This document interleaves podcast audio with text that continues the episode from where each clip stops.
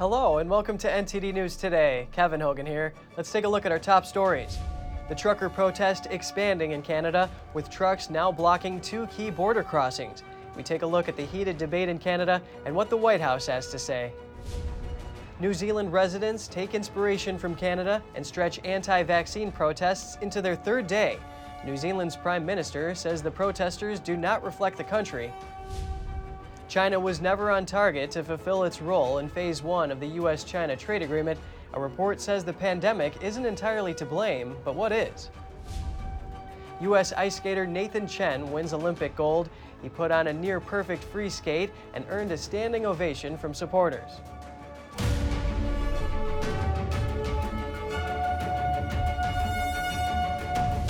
Canadian Prime Minister Justin Trudeau is facing increasing pressure to lift pandemic restrictions or at least listen to protesters. So far, he's refused to meet with them or send anyone to hear their concerns. NTD's Jessica Beatty has more. You need to end it with public health measures. You need to end A heated debate in Canada's House of Commons Wednesday with Conservative Party lawmakers pressing Prime Minister Justin Trudeau to lift federal vaccine mandates. And I asked him to show me some evidence in science around interprovincial trucking mandates, and he totally ignored that question.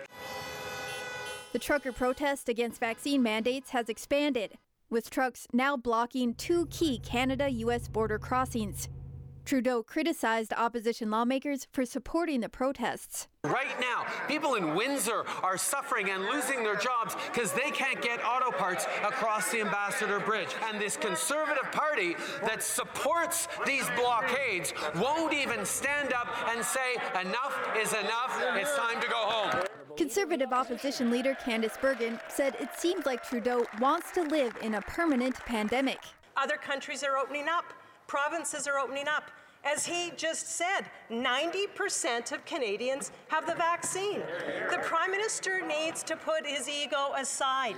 He needs to do what's right for the country. He needs to end the mandates. Trudeau responded, saying the government has put the health and safety of Canadians first and foremost. Meanwhile, the Mayor of Windsor, Ontario, has asked for more help to deal with the protest at Ambassador Bridge. It connects Canada to Detroit, Michigan. It's worth saying that almost a full third of international trade between the United States and Canada crosses at the Ambassador Bridge. And so when this bridge is closed for an hour, uh, it is noticed by the auto sector immediately. There has to be a resolution to get this border crossing open so that we do not impact the economies of the United States and Canada. This week, two Liberal members of Parliament broke with their own party's position, citing divisive pandemic policies and rhetoric. And polls are also showing that a greater number of Canadians want COVID 19 restrictions lifted. Jessica Beatty, NTD News. The ongoing truckers' protests have drawn the attention of U.S. lawmakers after several automakers halted their output in Canada. The White House says the U.S. supply chain and auto industry are taking a hit.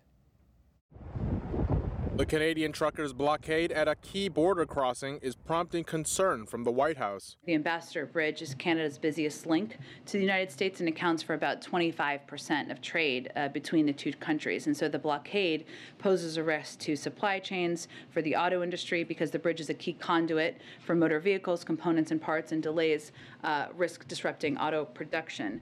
Trucks in Canada were diverted to the Blue Water Bridge in Michigan after truckers shut inbound Canada traffic at the Ambassador Bridge.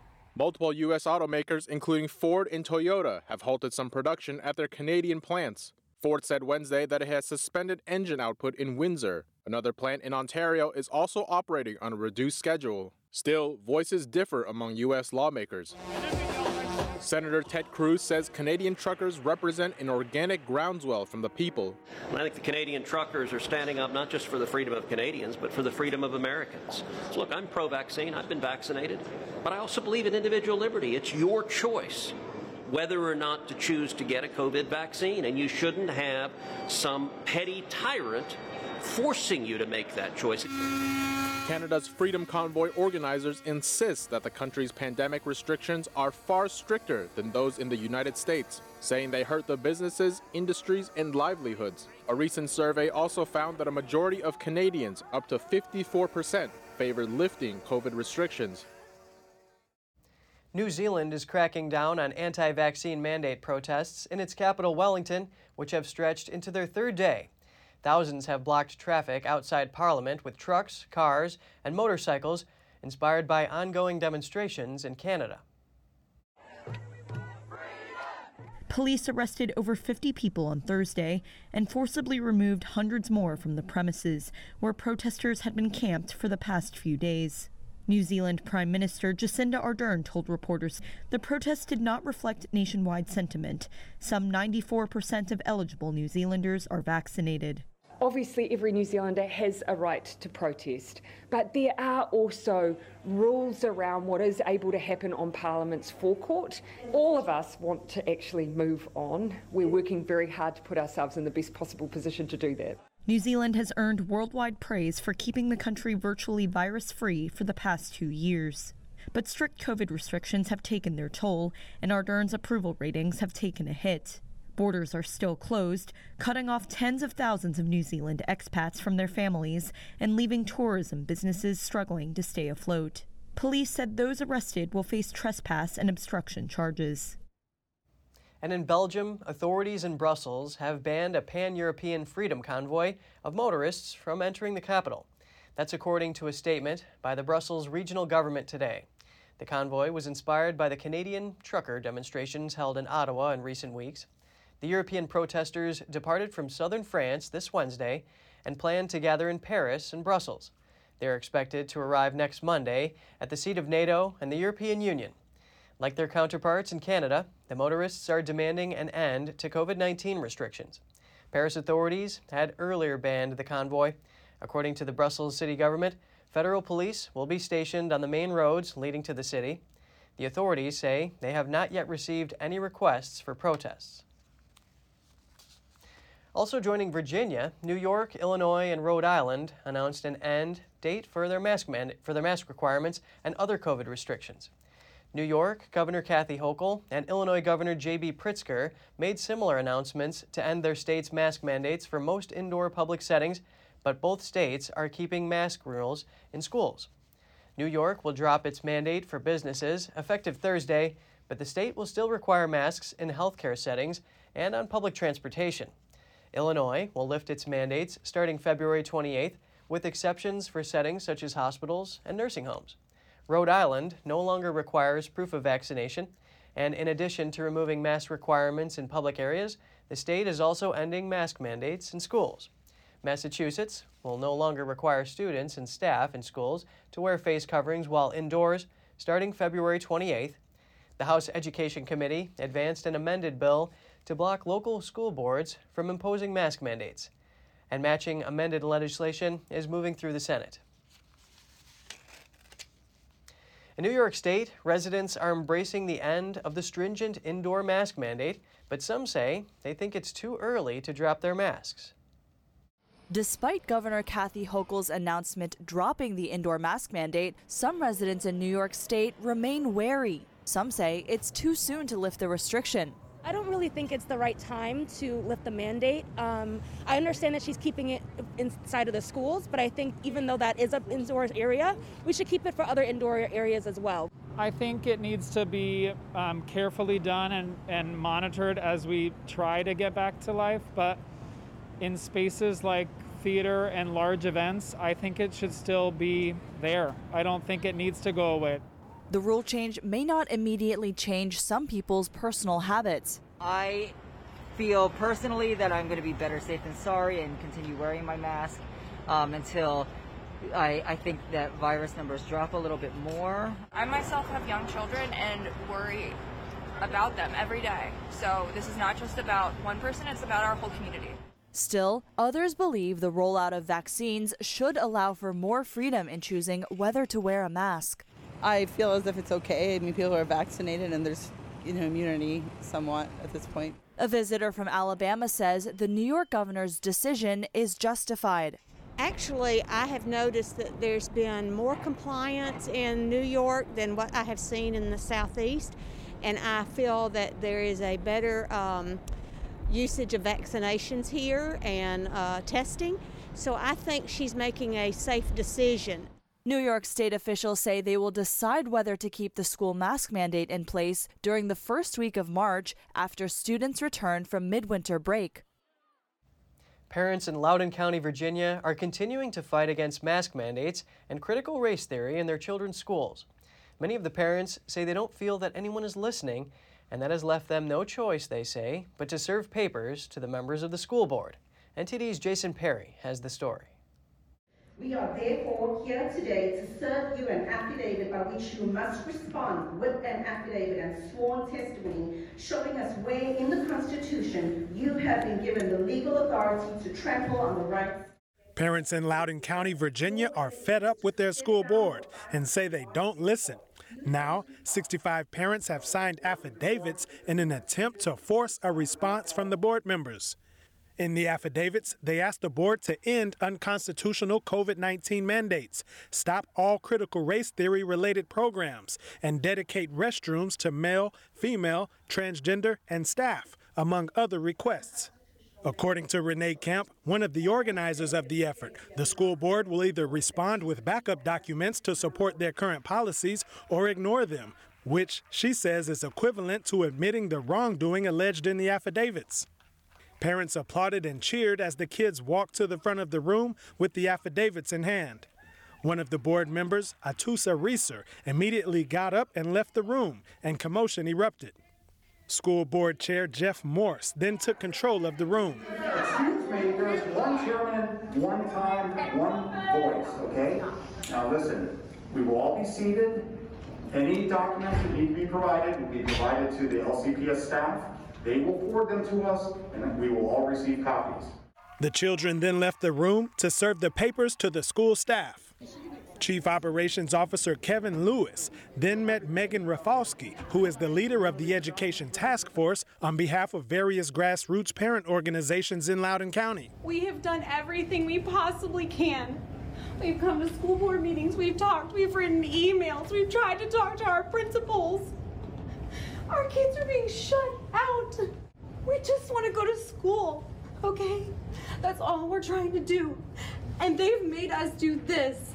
We've spent nearly a thousand dollars to print documents that we have to serve you, to ask you to please look at these things. How have we gotten here in American society? I don't understand. Also on Tuesday, Virginia's Democrat controlled state Senate passed a bill to end mask mandates in public schools. The bill is expected to pass the Republican majority state house and soon arrive at Governor Glenn Youngkin's desk. Jason Perry, NTD News, New York. The House committee investigating the breach of the U.S. Capitol subpoenas former White House trade advisor Peter Navarro. It is demanding he hand over documents and sit for a deposition. Members are accusing Navarro of being involved in a plot to delay the certification of the 2020 presidential election. The committee cites public reporting, interviews, and his book. His book is called In Trump Time My Journal of America's Plague Year. In it, Navarro writes about a strategy which he says he coordinated with former chief White House strategist Steve Bannon. The book says they aimed to subject ballots to scrutiny and investigation but the committee has characterized the plan as a way to overturn the election results. Navarro told Newsweek last month that his Green Bay sweep strategy is within the boundaries of the U.S. Constitution.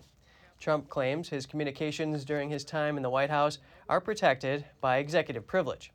Navarro tells the Epoch Times that he has no intention of violating that privilege to comply with the committee's request. The Biden administration is considering new China tariffs this comes as a new report shows China was never on track to meet its obligations as part of the Phase 1 trade agreement. China has not met the import targets under the Trump era Phase 1 trade agreement, but why? A report by the Peterson Institute for International Economics says the pandemic can't be blamed entirely. The report says, for one, it set unreal, unrealistic import targets, and two, some amount of bad faith on both sides. White House economic advisor Brian Deese says they are concerned with China not living up to its commitments. We are concerned that China has not lived up to the commitments that it made. We are engaging directly with them some of that is the flawed nature of the uh, trade agreement itself, but we are where we think it's feasible and practical, going to make them live up to their commitments, but also reset the trade relationship around protecting core U.S. interests around IP uh, and other areas where we know that China is violating the rules. The PRC pledged to buy more products from the U.S. agricultural, manufacturing, and energy sectors. That amount was supposed to increase by at least 200 billion in 2020 and in 2021, beyond what China purchased in 2017, a total increase of 502 billion dollars over the 2 years. And now the Biden administration is considering a new probe of tariffs on China. That's if negotiations fail to get China to follow through on its end of the deal. But the administration has another option. That includes working with allies and demanding that China allow a level playing field for worldwide firms. The exports of U.S. goods to China dropped in December. The U.S. goods trade deficit with China increased by 45 billion in 2021. That's a 14.5% increase, which brings the total to over $355 billion. Last year, the U.S. trade deficit worldwide jumped 27%, which brings the total to $859 billion. That's because businesses had to restock their inventories during pent up demand as the economy opened up. The United States will host the Asia Pacific Economic Cooperation's annual meeting in 2023. White House spokeswoman Jen Psaki says President Biden's administration is committed to advancing fair trade, open investments, and competition. This is part of a focus on expanding and deepening economic ties in the region. Plans for Washington to host the multilateral gathering come amid ongoing tensions with China. Biden also addressed the 2021 gathering, saying he was committed to strengthening the U.S. relationship with APEC economies and urging action on the environment and global health. A former casino executive is sentenced to a year in prison. He was convicted of participating in the same college admissions fraud that has sent celebrities to prison. Gamal Aziz paid $300,000 to bribe his daughter's way into the University of Southern California. The 65 year old asked a judge in Boston to show mercy for his family's sake. But the judge said a message needed to be sent to any rich parent dishonest enough to try the same scheme. The judge said Aziz stole an admission spot at a good college from a deserving student who did not have all of Aziz's advantages. The judge ordered Aziz to serve 12 months and a day in prison, pay a $250,000 fine, and perform 400 hours of community service. Before Wednesday, the longest prison sentence anyone connected with the scandal received was nine months. Aziz said he believed his money was going to university donations, not bribes. Aziz's lawyer says he hopes to appeal and vindicate his client. And in Indiana, the Agriculture Department reports an outbreak of highly pathogenic avian flu in a turkey flock. It is the nation's first case in a commercial poultry operation since 2020. The outbreak brought a swift reaction from importers seeking to limit the spread of the bird flu. China and Korea blocked non heated poultry meat from Indiana and Taiwan restricted poultry meat and egg products from the state. Indiana said the strain of the virus was H5N1. It is the state's first case of highly pathogenic bird flu in commercial poultry since 2016. That's when 400,000 birds were killed. The H5N1 strain has also been found in wild birds along the U.S. East Coast and has caused a wave of outbreaks in poultry across Europe and Asia. The president of the USA Poultry and Egg Export Council says China's ban on Indiana poultry will likely last 90 days. The USDA said bird flu does not pose an immediate health concern to people. After completing their routine water rescue training, Missouri firefighters immediately put their new skills to work and saved the lives of two teenagers. According to footage from the Maryland Heights Fire District in the St. Louis area, the group of firefighters were conducting ice rescue training on Crèvecoeur Lake before the accident occurred. The fire chief then noticed two people running across the lake before the ice beneath them broke, sending them into the water. Crews quickly went into response mode, and two other departments showed up for assistance with the rescue. Two firefighters with ropes around their waists jumped into the icy water. A third threw a rope into the water for the teens to grab onto. Other team members pulled the two out of the lake within minutes. The rescue occurred 350 feet from the shore. The two teens ages 15 and 17, were later taken to the hospital for observation.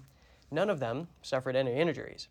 A video of the rescue was posted online, and commenters thanked the firefighters for being in the right place at the right time. A Black Hawk helicopter makes its first autonomous flight. The pilotless flight from Fort Campbell, Kentucky lasted about 30 minutes. It was repeated two days later, according to the Defense Advanced Research Projects Agency. Officials say autonomous helicopters can help Army pilots focus less on mechanics and more on the mission at hand. It also allows aircraft to operate at any time of the day or night and in difficult conditions. Weather conditions on Earth impact when rockets can launch, and apparently space weather can cause problems too. About 40 SpaceX Starlink satellites will likely drop from orbit due to a geomagnetic storm. That occurs when solar winds from the sun come into contact with the Earth's magnetic field. Officials say the storm is affecting the area where some of the SpaceX satellites were sent, and the atmosphere is so dense that the satellites won't be able to make it to their intended target. Despite knowing about the storm, SpaceX went ahead with the launch on February 3rd. No word on how much of a financial hit this will be for the tech company. NASA has chosen Lockheed Martin to help carry samples from Mars back to Earth. The space and defense contractor has been tasked with building the Mars Ascent Vehicle. The rocket would land on the red planet to revi- retrieve rocks and dirt currently being gathered by the rover Perseverance. The aircraft has been strong enough to withstand Mars' harsh environment but also small enough to fit inside another lander. The six year contract with Lockheed Martin is worth about $194 million. If successful, the Mars Ascent vehicle would be the first to launch from another planet. NASA says the samples won't likely return to Earth until the early 2030s. A pair of bald eagles is tending their nest with a pair of eggs again this year near Big Bear Lake in the mountains of Southern California. Streaming video from the Friends of Big Bear Valley shows both the female eagle named Jackie and the larger male named Shadow tending the eggs. One egg was laid on January 22nd, and the second egg arrived three days later. Friends of Big Bear Valley say the chicks could begin hatching late this month. Last year, the pair also laid two eggs, but neither chick survived. The nest is in a pine tree about 145 feet above the ground.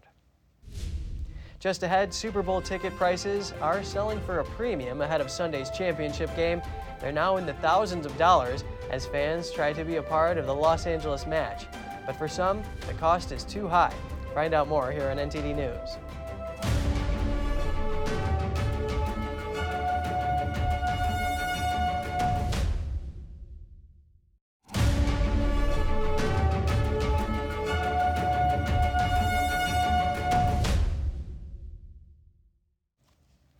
Novak Djokovic, who was deported from Australia over his COVID 19 vaccination status ahead of the Australian Open, is on the entry list for next month's Indian Wells ATP event in California.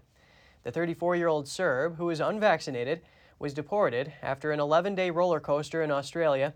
This involved two visa cancellations, two court challenges, and five nights at an immigration detention hotel. Djokovic has won Indian Wells five times and is part of a stacked field that was announced on Wednesday. This includes 2022 Australian Open winner Rafael Nadal and several other top 10 players. Tournament organizers said in a statement that valid proof of full vaccination would be required for entry into the venue. The Indian Wells tournament runs from March 9th through the 20th. Djokovic could have trouble even getting into the United States. Foreign air travelers have had to be fully vaccinated since November last year and must provide proof before boarding flights. As the teams gear up, a combination of factors is fueling sky high prices for Super Bowl tickets. That's as fans look to be a part of Sunday's championship game in Los Angeles. Super Bowl tickets are always a hot item, but with the Rams playing in their home stadium, die-hard Bengals fans are flying in from Cincinnati, and demand is skyrocketing. As you can imagine, given where we are in the entertainment capital of the world and with a home team Super Bowl, ticket demand has been pretty strong. Uh, not surprisingly, a ton of early demand from the Cincinnati, Ohio area. A lot of Bengals fans incredibly excited about seeing their team in the Super Bowl for the first time in 33 years. The get in price for a ticket on StubHub dipped just below $4,000 on Wednesday, while the average cost of tickets sold on the site was around $6,500, numbers that left some fans in shock. I think that's absurd. I think that is, um, you know, given the state of our economy, I just think that's absurd for anyone to play, a normal person to be able to pay that. The average U.S. salary in 2019 was just shy of $52,000, according to Federal Reserve economic data, meaning tickets to the game are largely out of reach for the average American family. One business owner said $2,500 is as much as he would be willing to shell out. But after that, I'm, I'll, you know, I'll find a great bar and watch it if I can't. You know, on Sunday morning, all, all hell breaks loose.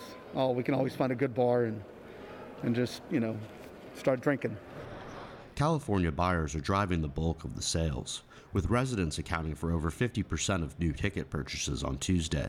Me personally, I, I, I'd, I'd probably budget, I, I, I don't know, 2500 I, I would say would probably be the, the ceiling, you know, but that's all inclusive though. That's, I'm talking a suite, I'm talking, you know, food, you know, all, all the amenities.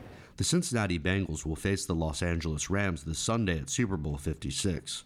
It will mark the Bengals' first appearance since 1988. Andrew Thomas, NTD News. Germany will host its first ever regular season NFL game. The game will take place during the 2022 season. It is the first of four games scheduled for the country through 2025. It will be one of the five international games during the 2022 season. The NFL has one game planned for Mexico and three for the UK. Of the four games to be played over the next few years in Germany, two will be in Munich and two in Frankfurt. The first one will be in Munich. The Munich mayor says it's an honor to host the first regular season game in Germany and that there are many NFL fans in Munich. The NFL estimates it has 19 million fans across Germany. The international game matchups will be announced in the coming weeks, along with the full NFL game schedule. On Thursday, local time in Beijing, Nathan Chen completed his four year journey toward an Olympic gold medal. His record short program at the Olympic Games with a near perfect free skate earned him a standing ovation from supporters inside the stadium. The 22 year old star landed all five of his quads during his Rocket Man program. He finished with 332.6 points.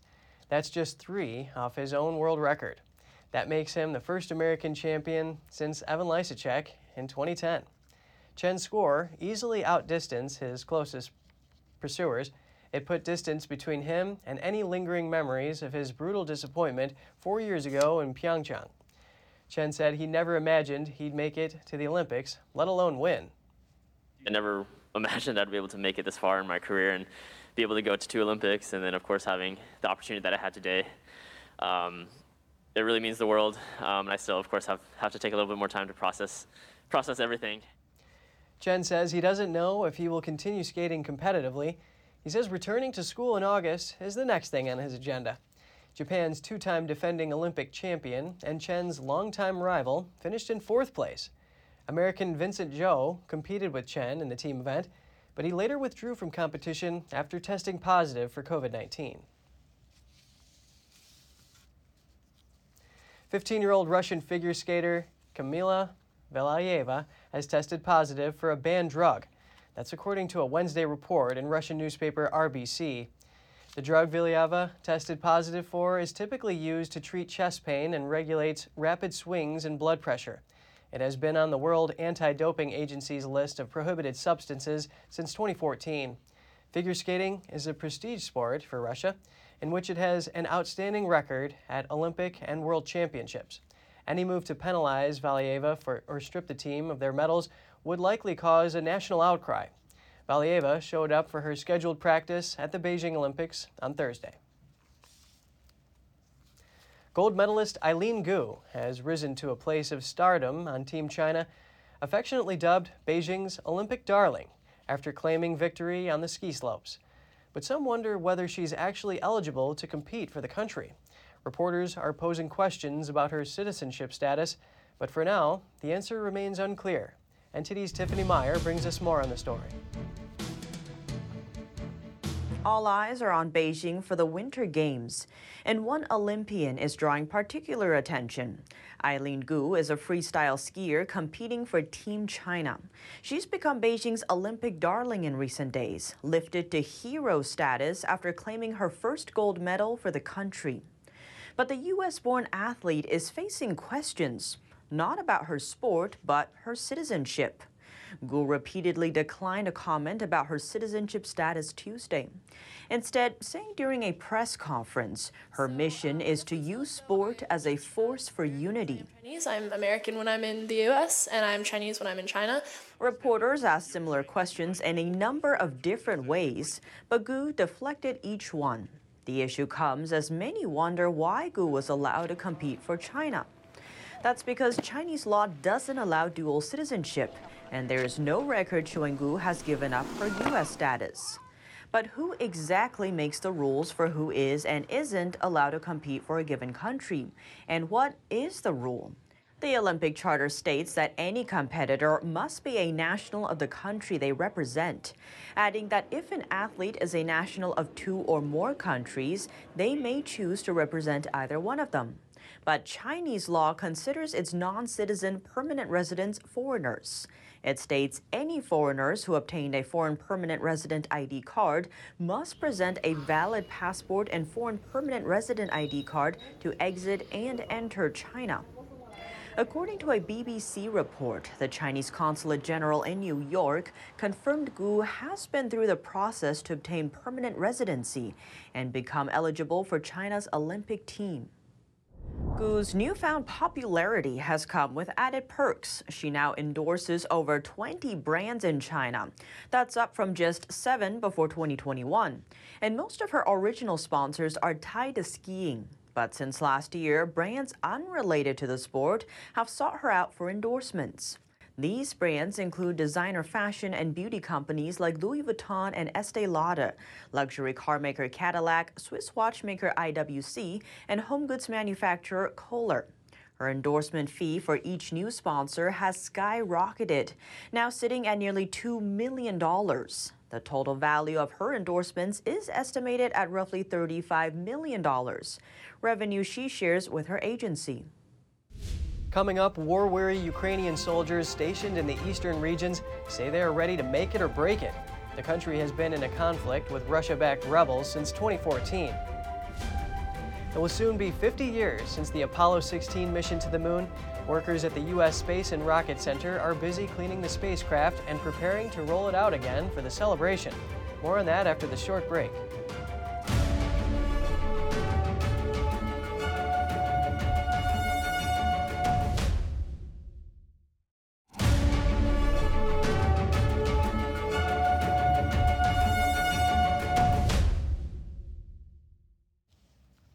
Slovakia's parliament approves a defense treaty with the United States. The treaty allows the U.S. military to use two Slovak Air Force bases for 10 years, while Slovakia will receive $100 million to modernize them. The agreement was signed by Secretary of State Antony Blinken and Slovakia's defense minister on Thursday in Washington. It still needs to be ratified by Slovakia's president. The vote in Slovakia's parliament took place amid fears of Russia's possible invasion of Ukraine. Slovakia borders Ukraine. The treaty has been supported by the government of Slovakia's prime minister. He says it significantly enhances Slovakia's security. But the opposition fiercely opposes it. It claims it would compromise the country's sovereignty. The Slovak and U.S. governments have rejected those charges.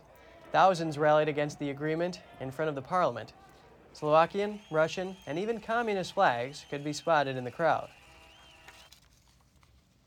Israel says the country is ready to sell its air defense system, known as the Iron Dome, to the United Arab Emirates.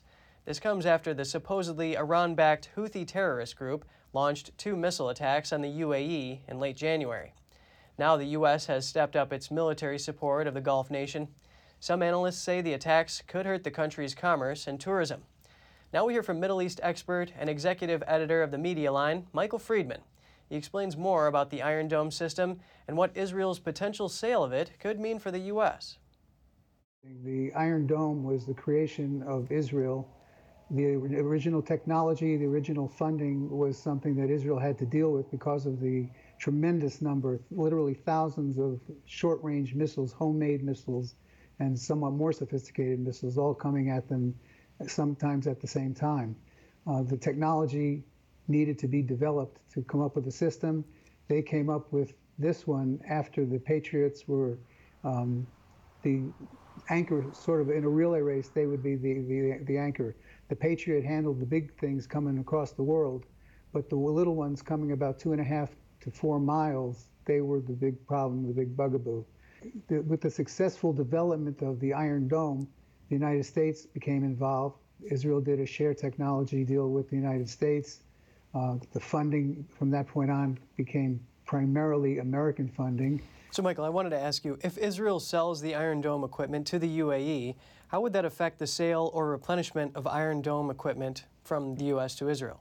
Well, it makes some Amer- some dollars flow into America. It's, it's not a cheap system. You know, the basic uh, package in uh, exploring the feasibility was um, about 250 million dollars. And I've heard the price tag put on each projectile. You know, the way the system works is it's a computer-operated um, missile launcher that reads what's coming in, and if it's if it's headed for trouble on your side, it's going to try to shoot down the incoming projectile. If the computer reads that it's going to fall in an area harmlessly and not a populated area or an area where they could take the hit, then it doesn't launch at all. But those projectiles that come up to take down the incoming missile could be $40,000 a pop. The Biden administration has recently restored some sanctions waivers on Iran. What does this mean for Iran's nuclear ambitions? Well, it depends on who you speak to. The Israelis are pretty much standing alone and being vehemently opposed to reinstating the deal that in 2015 was cut, the uh, nuclear agreement with Iran and the nations of the world. One of the complaints that the Israelis had when the negotiations were going on back before the 2015 deal was signed was that ballistic missiles were being made at a great rate and they didn't fall under the uh, aegis of the uh, agreement that was being negotiated. The Iranians unveiled a new, a new ballistic missile, and it's a missile that can easily reach any part of Israel, and it can it's big enough to carry a, a nuclear warhead. So uh, it appears that Israel was correct on that one. How this new wrinkle in the works will affect anything, we'll have to wait and see. The waivers allow nuclear contractors from Europe, Russia, and China to engage in product projects at a civilian nuclear power plant in Iran and the research reactor in Tehran.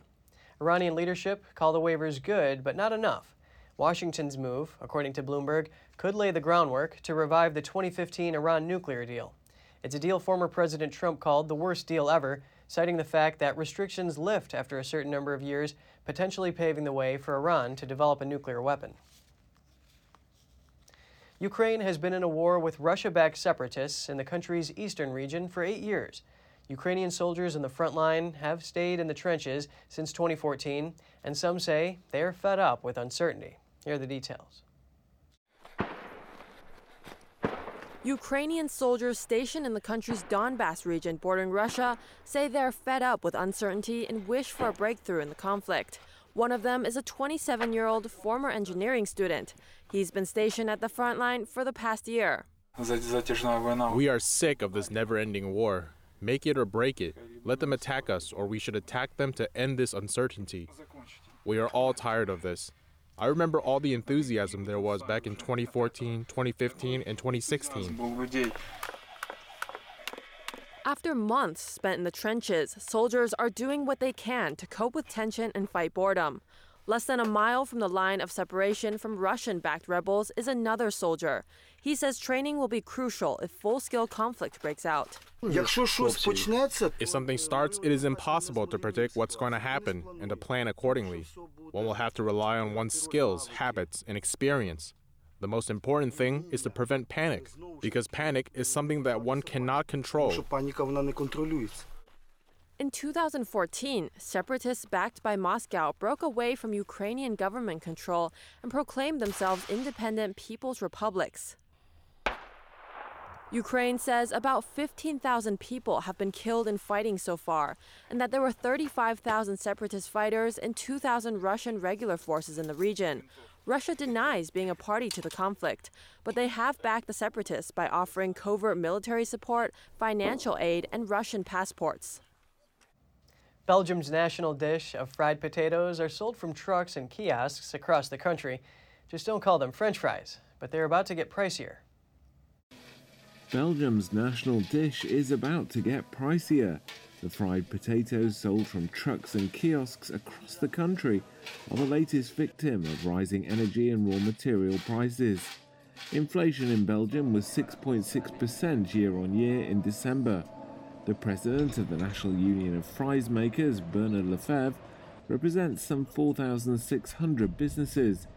He said they're not immune to the national picture fries being such an important product for Belgium, of course, emotionally, when you have an, a, an increase of 10 or 20 cent a portion, it's heartbreaking. Frying machines have improved a lot in efficiency the last years, but yes, you, you can't fry fries with a candle.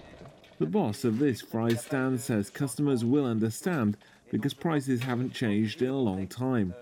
The 10% price hike is expected to add 20 cents to the cost of a typical portion, all thanks to pricier fat, potatoes, and energy. April will mark the 50th anniversary of the Apollo 16 mission that carried three astronauts to the moon. To prepare for celebrations, workers are beginning a big cleanup of the spacecraft. Let's take a look. The Apollo 16 capsule will be soon rolled out again to celebrate the 50th anniversary of its mission to the moon in April 1972.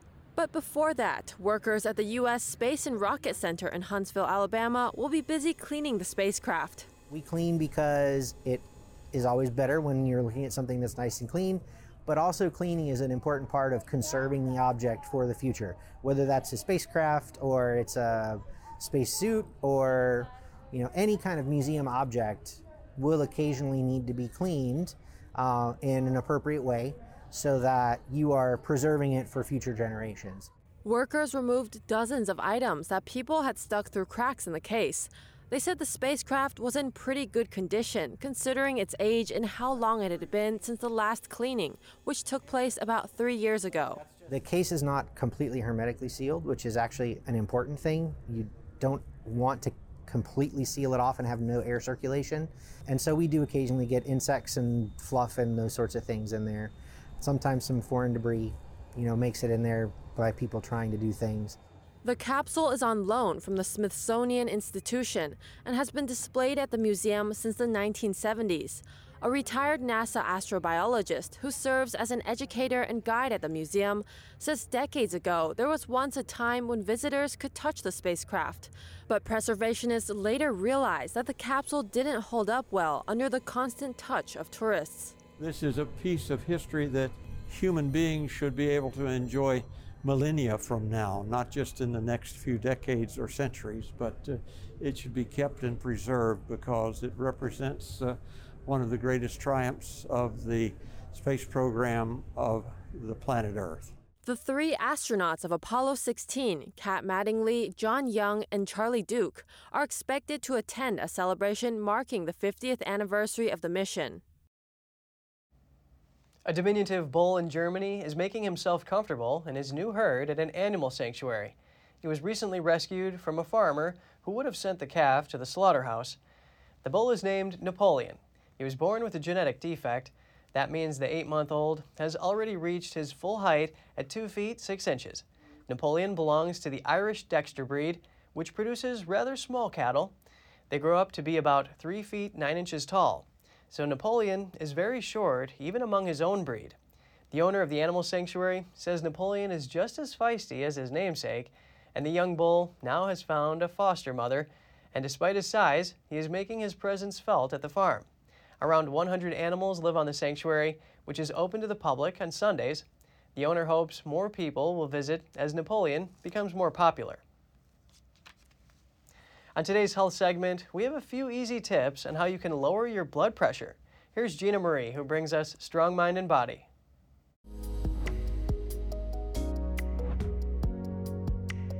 If you've got high blood pressure, take a bit of comfort in knowing that it's not permanent. High blood pressure today can be low in the future if you're willing to put in some work. The three essential parts to managing or reducing high blood pressure are not particularly complex, however, they can be challenging.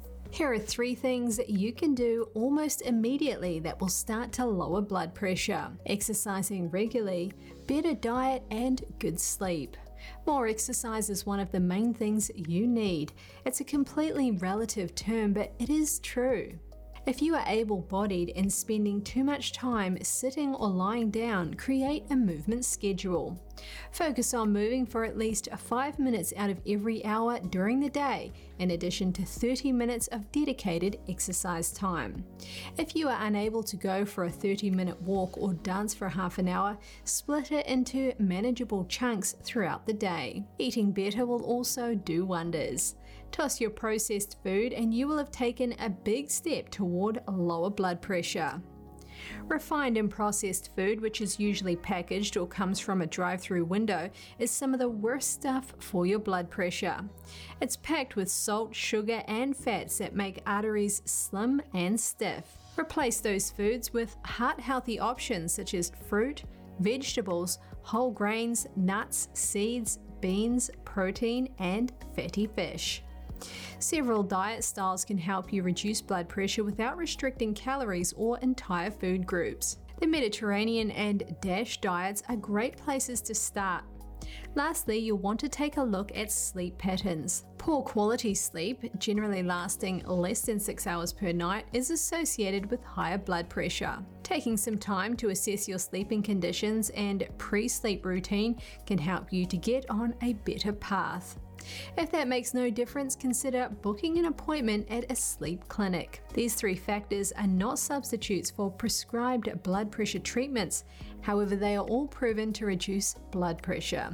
Including them in your life may lead to lower blood pressure and no longer needing medicine. Thanks for watching. At NTD, we're honored to be your source for the news. Catch us again tonight at 6:30 Eastern. In New York City, I'm Kevin Hogan.